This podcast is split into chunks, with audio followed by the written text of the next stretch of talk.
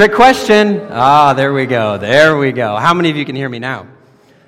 All right, that was a Verizon commercial. Sorry about that. Okay, so we're back on track. The series, uh, if you didn't, I, I think maybe I need to go down a little bit. I don't know. What do you think? All right. How are we doing there? All right, better. Okay. Well, all right. Let's just uh, rewind. We'll restart, you know, for, for purposes of the sermon. Just pretend the last two minutes didn't happen. All right.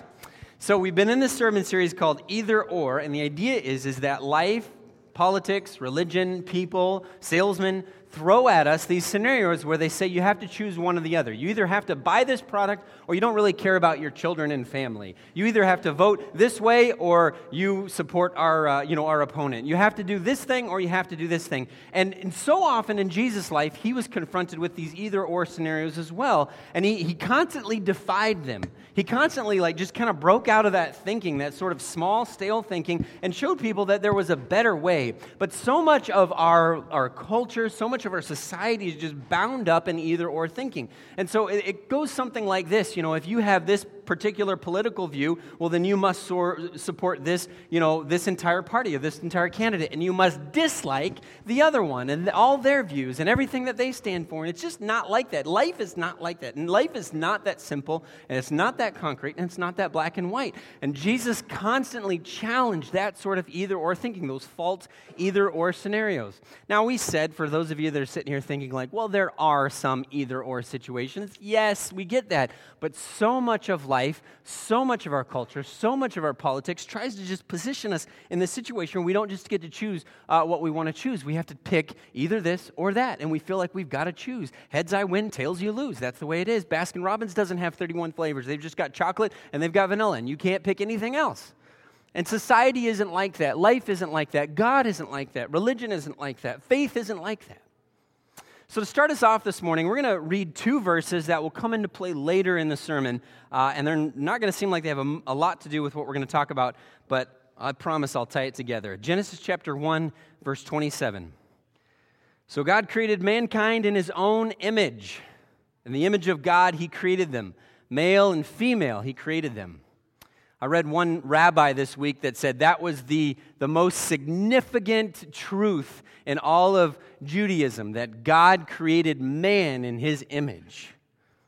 Later on in, in, the, in the Bible, God lays down these Ten Commandments, and right near the top of the list, not quite at the top, but near the top of the list in Exodus 20, verse 4, God says, You shall not make for yourself an image in the form of anything in heaven, or on the earth, beneath, or in the waters below. God says, I have created an image of myself in you, and I don't need you to t- take a crack at it. Like, we we're good. We don't need any images. And so, for a lot of Jewish society, early ancient Jewish society, there wasn't artwork hanging on their walls, there weren't sculptures in their museums because those things were, uh, were, were considered wrong. It was a violation of commandment because God had already made an image of himself through us, and we didn't need to make any images of God. That's the way it is. Don't make an image of God because we're good. We're all set.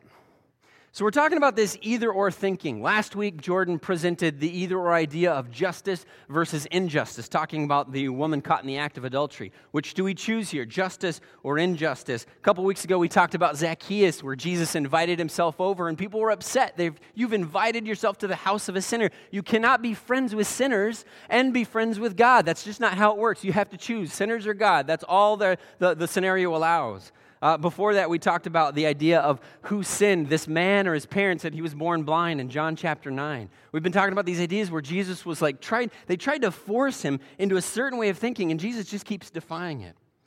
Uh, we're going to look at another one that I think we're familiar with, but maybe we don't give a lot of thought to. And that's in the book of Matthew, chapter 22, and we're going to start in verse 15. Matthew, chapter 22, verse 15. This is a familiar scenario. The Pharisees went out and laid plans to trap him in his words. If you grew up on Warner Brothers cartoons, this is Wiley. Coyote land. He's got another idea, and this time we're going to get him. This time, the Roadrunner, there's no escape for the Roadrunner, and it's the Pharisees again and again and again. We've got him this time. We're going to get him. They really didn't like him for a variety of reasons we just don't have time to go into, but they wanted to get this guy. They wanted to get him in trouble, either with the Roman authorities, which may get him killed, or with the people, which at least would discredit him. And that was their like that was their number one plan. We gotta we gotta get this guy. So here we go again. Matthew chapter 22, verse 15. They went out, laid plans to trap him in his words. In verse 16, it says, They sent their disciples to him along with the Herodians. Now, uh, there's a lot of like history we could get into, but these were two opposing political parties. These were the Democrats and the Republicans getting together. And if the Democrats and the Republicans get together, this guy must be really bad. These are two uh, opposing groups. Uh, I enjoy going to thrift stores. I think it's, you know, why not? Cheap stuff, you know, I don't have to buy it new, right? Just go to a thrift store. Some of you are like, ew, that's gross. I don't get certain things at thrift stores, but, you know, generally speaking, you're fine. I saw this at a thrift store, and I did not buy it, but I want to show you a picture of what I saw.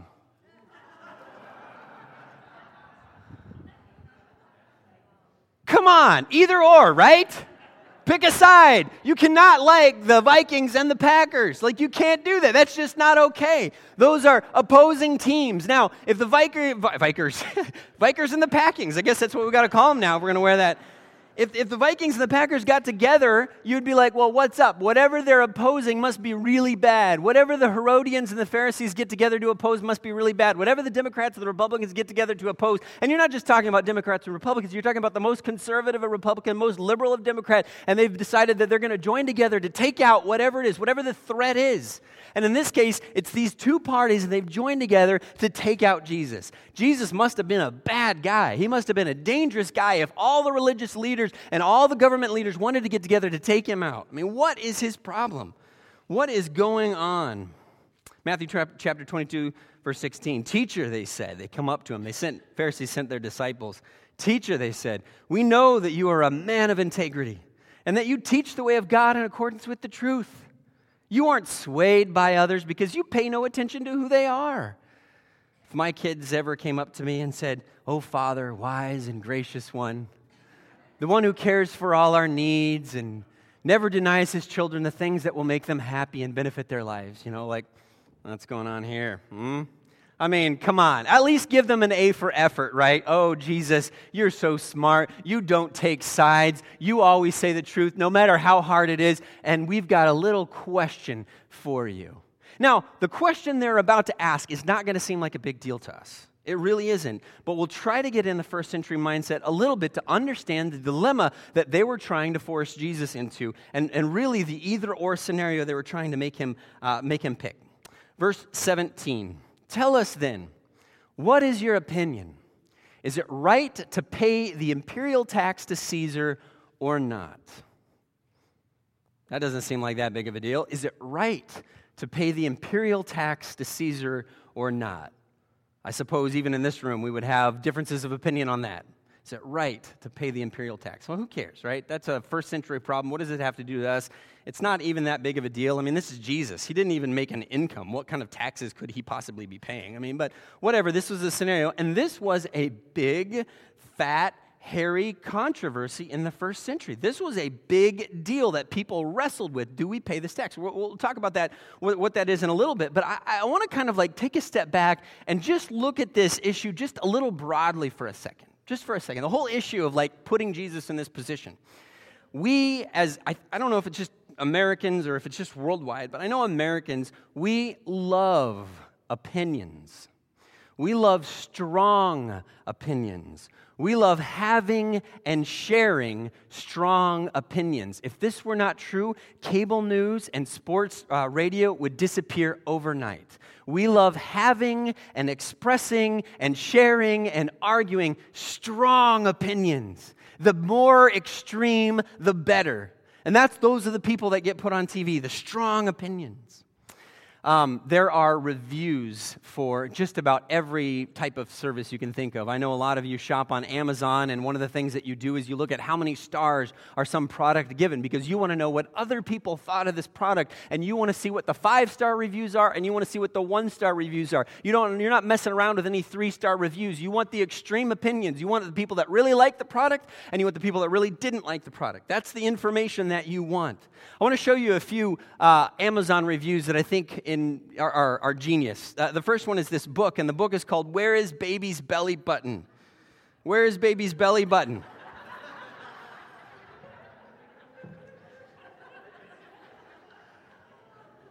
now, for those of you that need glasses and can't read that, this uh, the, the, it's a one star review and the reviewer the title is do not buy this book you can see the ending right on the cover there it is the baby's belly button is right there don't buy the book but it goes on to say this book is completely misleading. The entire plot revolves around finding the baby's belly button. However, there is no mystery, there is no twist. It clearly shows you on the cover of the book. This is one of the worst pieces of literature I have ever read. we like strong opinions. Now, here's, here's another one. This is a five star review for a product called the Banana Slicer.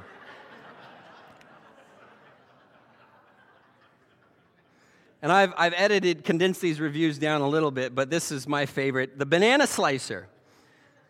The Banana Slicer is a five star review. The Banana Slicer saved my marriage. Can you imagine? This is awesome. Um, my husband and I would constantly argue over who had to cut that day's banana slices. It's one of those chores that no one wants to do. Not only was it affecting our relationship, it was affecting the children as well as they heard us arguing in the kitchen over the banana slices. These are things that can destroy an entire relationship. Thank you, banana slicer. Now, there may be a little tongue in cheek in that as well, but we like strong opinions. This last one's very short and sweet, but it's probably my favorite. They went to the Grand Canyon, posted on Yelp, more like the mediocre canyon, one star. I mean, come on, people, right? The Grand Canyon. Can you imagine sitting at the precipice of the Grand Canyon and looking out over the sunrise or the sunset as it, it, just, it just unfolds God's glory and, and all of its greatness? Ah, I don't know. I'd rather be on my computer, you know. Ridiculous. But we like, we like having, we like expressing strong opinions. I want you to think about something. Think about this. Think about all the things that Jesus did not say all the things that Jesus did not say, all the opinions that Jesus did not have or express, all the times where Jesus could have cleared up some silly controversy people were having, and Jesus chose not to. He chose to focus on things that maybe were a little bit more important than the strong, uh, uh, polarizing opinions that people have to have and express on everything around us. Did you know there's a Yelp for churches? Did you know that? You can go on a website and review churches. I mean, we're in trouble, right? You know, like that's bad news. Some days it's great, some days, you know, maybe you're having a bad morning. But Jesus didn't say everything that he thought. Evidently, and this is important, evidently, Jesus didn't think he had to express an opinion on everything. They, th- listen, the Herodians and the Pharisees had to try to trap Jesus because they did not know what his position on this issue was. Because he hadn't tweeted about it, he hadn't posted on Facebook about it, he hadn't dominated every conversation at thanks- on the Thanksgiving table about it. He had opinions, I guarantee you, or thoughts or truths that he didn't feel the need to express. Imagine that. But, but, but us, us, we like having and we like expressing strong opinions. I mean, and, and evidently Jesus didn't. And unless we're smarter than him, we're like, no, let me wade right into the middle of this controversy. I'll get neck deep in it, and then we'll have all kinds of fights and arguments and relational difficulties with everybody around us. Wait a second. What if we just stopped playing that game and we stopped having to have and express an opinion on everything? Facebook is so much fun. I, I, try to avoid it uh, as much as possible. But I think one of the, my favorite things is, is, when there's some sort of national controversy taking place, and you know people are all they're all up in arms, and then you'll get that person that just they can't help themselves, and what they do is they'll get on Facebook and they'll type this phrase to begin their post of whatever they're. I don't usually get on Facebook and say anything, but you know what? If you ended it right there, that would be absolutely perfect. And I'm not going to say anything now either. Like move on with your lives. We don't the world listen, church, this may not be fun. The world doesn't need to know what you think about everything. It doesn't. It doesn't need to know. But wait, I have thoughts. So does everybody else. Jesus didn't need to express every thought that he had. He didn't need to express every opinion, even on important, controversial topics of the day, cultural topics of the day. And unless we're smarter than Jesus, how much stress and drama and frustration could we save ourselves if we just, every once in a while, just didn't say anything? But, but it's about truth. Jesus was, they were asking him, What is right, Jesus? What is right? And you haven't told us what you think is right. It was about truth. Do you know what? You don't need to express an opinion about every theological idea you have either. Well, a weird thing to say in church, right? You don't need to have an argument about every doctrine that you hold. You don't need to. We don't have to express an opinion about everything. Marcus Aurelius, who was uh, ironically a Roman Caesar, he, he had, a, but also a Stoic philosopher, he had a great quote that I thought was worthwhile. He says, You always own the option of having no opinion. What? Really? He goes on to say, There are things not asking to be judged by you. Leave them alone. We would save ourselves so many problems if we just, if we just, just that right there. If we just ended this morning, we just said right there. Now, they put Jesus in this bind. They said, Hey, well, is it right to pay this imperial tax or not? What do we do? They, they asked Jesus to express his opinion, and, and like he always does, he does something much bigger and grander than that. But we're, we're going to get into that. But I want to point out a few things about this passage that I think are probably uh, valuable.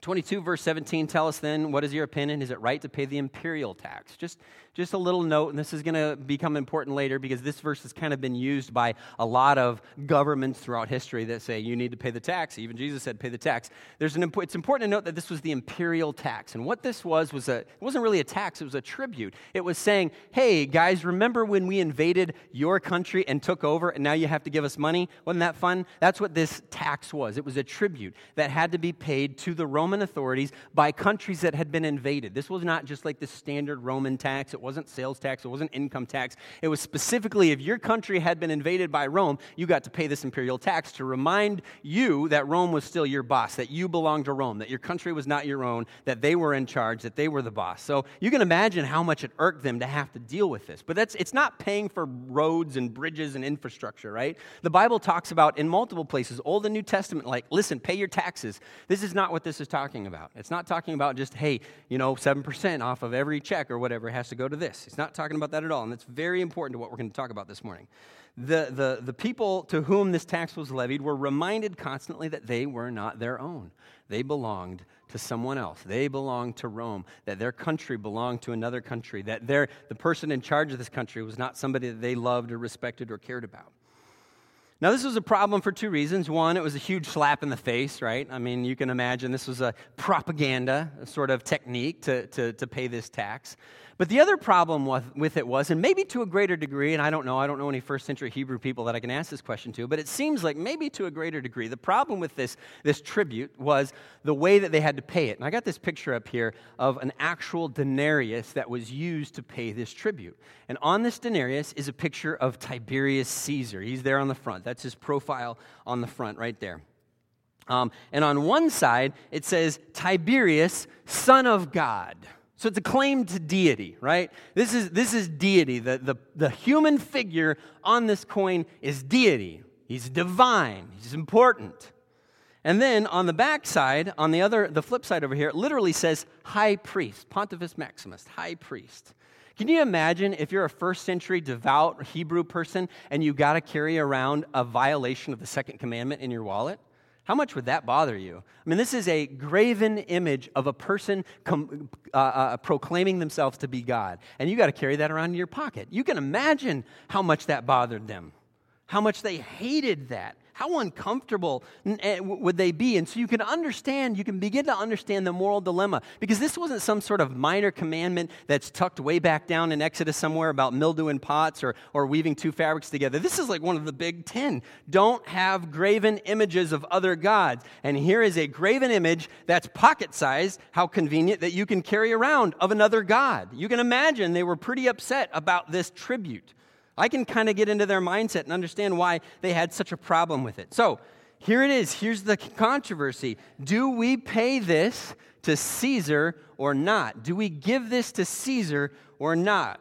This is a real dilemma. They're trying to trap him, but it's a real controversy. Do we give this to Caesar or not? And literally, this is true. When Jesus was a young man in 6 AD, there was a guy by the name of Judas, completely different Judas, that was so upset about this tax that he raised up an army of 2,000 men to defy Rome from paying this tax. And of course, Rome came in and just crushed them, crucified all those 2,000 men. And so, in one, to one regard, crucifixes were a reminder to the average Jewish person pay your tax taxes or die. Think about that. The Herodians and the Pharisees were getting together and they were literally asking Jesus to choose between death or taxes. That's literally what they were asking him to choose between. Because the penalty for not was death penalty for not playing. So imagine this. This is the either or. Jesus has this crowd. He's probably been teaching. You know how Jesus does. He teaches all kinds of nice things. Let the little children come up to me. Love your neighbors. Love your enemies. All that, you know, you know, forgive, all that stuff. He's teaching all that stuff, right? There's a crowd around him and they're just like hanging on every word, writing down notes like, this is so good. This is good stuff. And in come the Pharisees or the disciples of the Pharisees and the Herodians and they're like, oh, hey, uh, Jesus, real, real, quick, got a question for you. Um, all that love stuff, that's great. That's great. But we have a what about the imperial tax? Should we, should we pay that to Caesar or not? Now, the crowd was in. They were in. They were like, well, we want to know. This is a controversy for all of us. So we want to know. Nobody was like, get out of here with that dumb question. They want to know. And so there is Jesus, middle of the crowd, everybody facing him. The, the, the, the, eyeballs turned back from the, the Herodians and the Pharisees to look at Jesus, like, well, what's the answer? What do we do? Do we pay this tax, this graven image, this idol? Do we give this thing to Caesar? Or do we defy that and, and stand up for the second commandment? What do we do? What do we do? This is so interesting. Verse 18, Jesus, of course, says, knowing their evil intent. You imagine this. He just says, You hypocrites. You hypocrites. Now, he's really going to get into it here in a second because why are you trying to trap me? And again, it feels like Roadrunner, right? You know, you don't have a chance. I don't know if that's what he's saying. You don't have a chance. And he's got this answer swirling in his brain, but this is so good. Verse 22, he makes a big deal out of this. This is a little bit of showmanship, right? This is a little bit of like, hey, here's an object lesson. Matthew ch- chapter 22, verse 19. Show me the coin, show me the money used for paying the tax. And they brought him a denarius. Oh, it's very interesting somebody actually in their pocket has the graven image. Oh, interesting. Hypocrites, right? And then he asked him, verse 20, whose image is this? Whose image is on that coin? Everybody knows whose image is on the coin. Everybody knows what it says. He's, he's, doing this for effect, right? There's no confusion here. This isn't educational. He's doing this for effect. And they said, Caesar's, right? And they're like, that's the whole problem, Jesus, because it's Caesar's image and it's a graven image.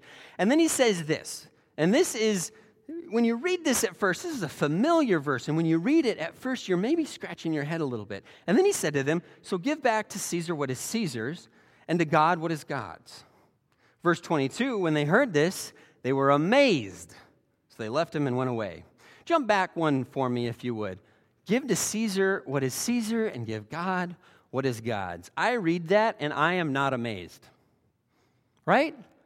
At first reading, I'm not reading that and I'm like, Whoa, that is unbelievable teaching, Jesus, because the way I've heard it taught, the way it's been taught to me, the way I've heard it explained is like, hey, there are some things that are Caesar's, and you got to give Caesar what is Caesar's, and there are some things that are God's, and you got to give God what is God's. And generally, this is how I hear this presented from church stages. You need to pay your taxes to the government, and you need to pay your tithe to the church. All right, that's not very amazing. And, in, and, and, and more so, I mean, this is problematic on so many levels. First of all, I know some of you are like, I didn't know we could get so interested in a first century controversy, but it is, it's interesting. First of all, this is not like, eh, when you think about this, think about a, a couple of, um, of, of applications for this. If he is simply saying, pay your taxes, the crowd is not amazed. They're not like, whoa, that's really amazing teaching, Jesus. Tell us more. They're, they're upset. They're mad. They're like, "What? Are you are you on Rome's team now? What's going on here, Jesus?" If that's what he's saying, if he's saying pay your taxes. Now, some of you are going to be like, man, I wish you'd preach the sermon back in April because I just would have just like, I would have written, you know, Matthew 22 on my tax return and said, you figured out government. Not what I'm talking about. It's not taxes, it's this tribute. Remember, it's this tribute, reminding them that they were uh, not their own. If he's simply saying, just give this to Caesar, just don't worry about it. Some things belong to Caesar, some things belong to God. Just, no, he walked right into their trap if that's what he said. So it's clear that that's not what he's saying. And he's not saying that God and Caesar are on somehow uh, on an even playing field somehow. He's not saying that God and Caesar are the same. Give some things belong to Caesar, some things belong to God. That's not what he's saying at all. And if we read it that way, we're totally missing the point. That's, it just doesn't even sound like Jesus, right? It doesn't even sound like things he would say. I think it's clear that something else is up. Um, I love. I, am a big fan of history. When I was when I was growing up, going to school, uh, I, I math, science, no, I can't, I can't do it. I just don't get it. But history, for some reason, I get because I think it's stories and it's, it's people and it's places and, and things. And I just love reading about like historical facts. You know, it's just, it's amazing to me. And I know some people are like, I hate all those dates and stuff like that. I don't, history, was, history was it for me. And so there's some historical figures, especially these, these, these not necessarily polarizing, but just like, like historical figures that I, I particularly love. And there's a couple of them. Um, one of them is Gandhi. And, and the reason was he took these principles that Jesus had taught and he totally overthrew the British government in India by pacifism. I mean, it's just unbelievable. Overthrew the strongest nation in the world, but not really doing anything.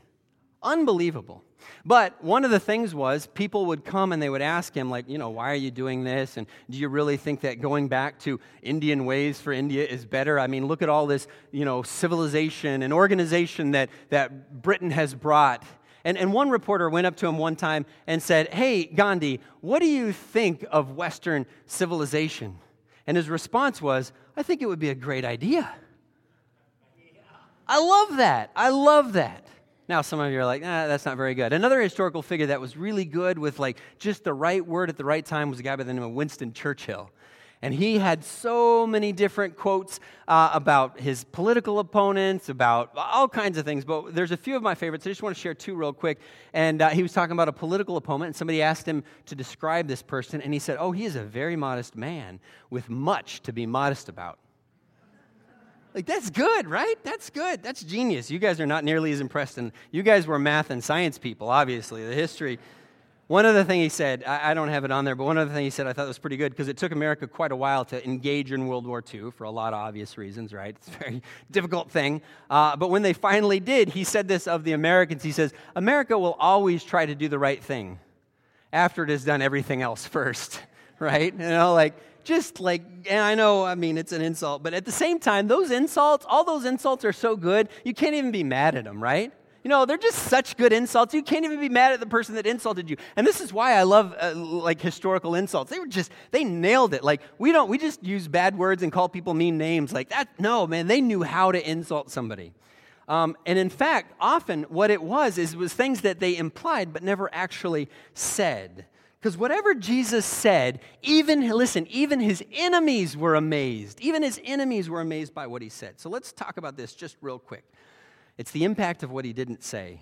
My, um, my brother in law, not the one here in the, in the room, and my sister in law were driving somewhere, and my sister in law was complaining about winter. Now, they live in a different part of the country, but she said, I just don't like winter because it makes me feel all pale and pudgy.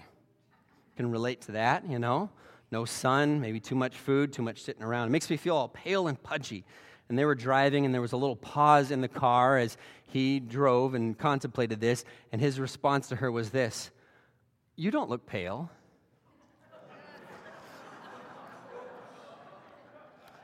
he, he had a very nice funeral, it was well attended. if you say to someone, I love you, and they say, I think you're great, they're saying a lot more in that response than what is actually said, right?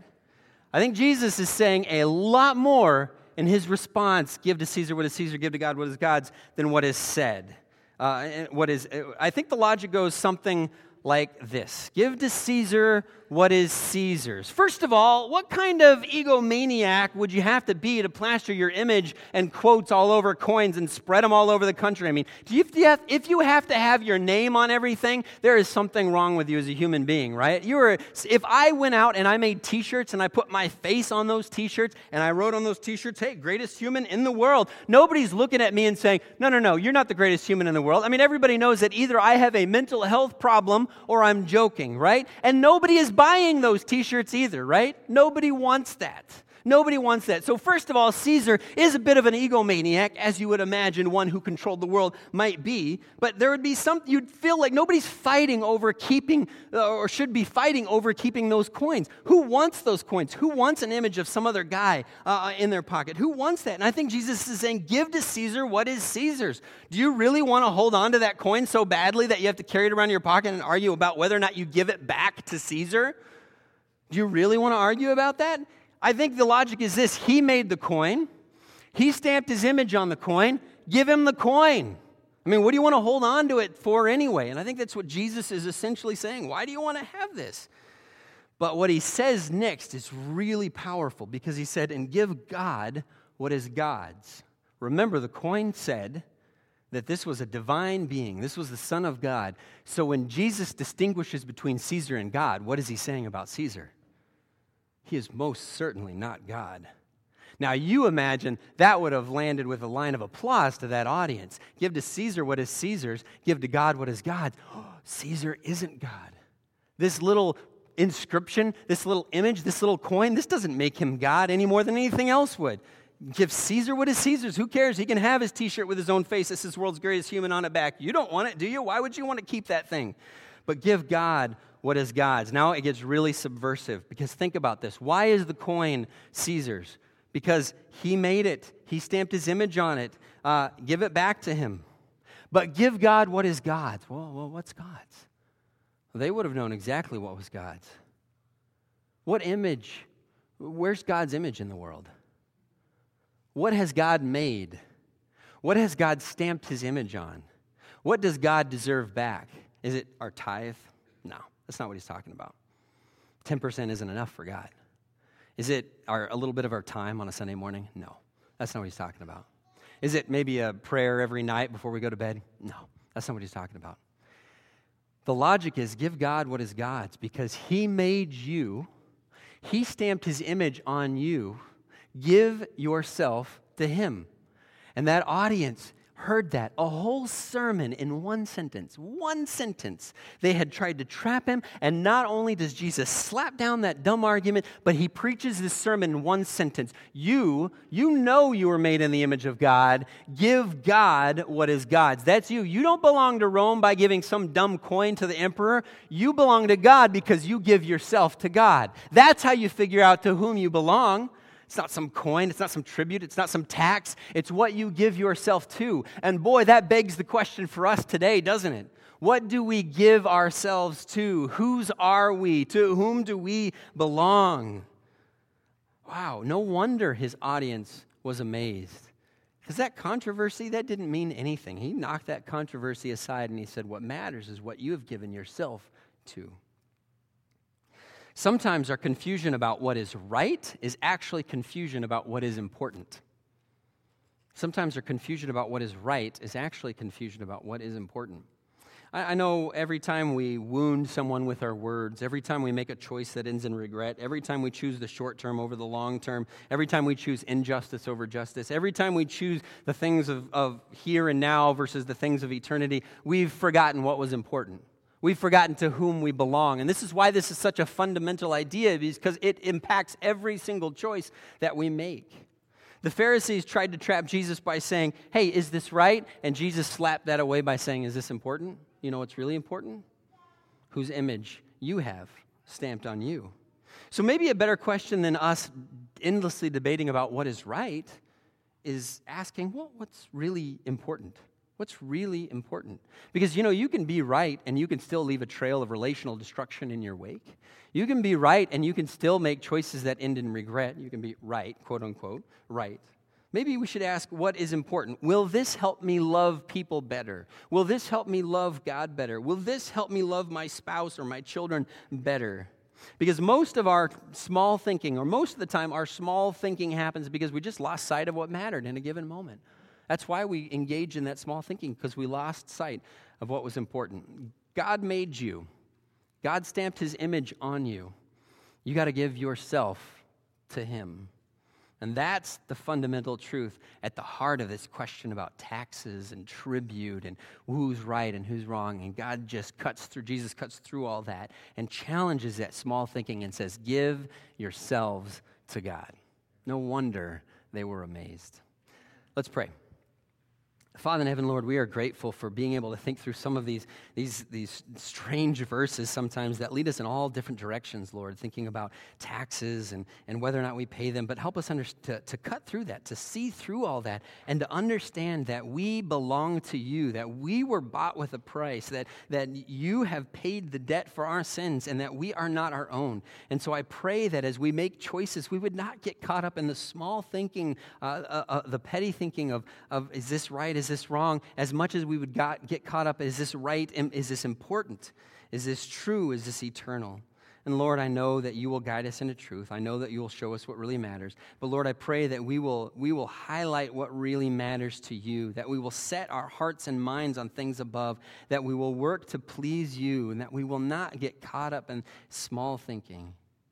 Lord, help us to know, help us to see, help us to understand clearly in a given situation. Help us to have wisdom about what is what matters. And not just are we technically right, but are we eternally important. It's in Jesus' name we pray. Amen.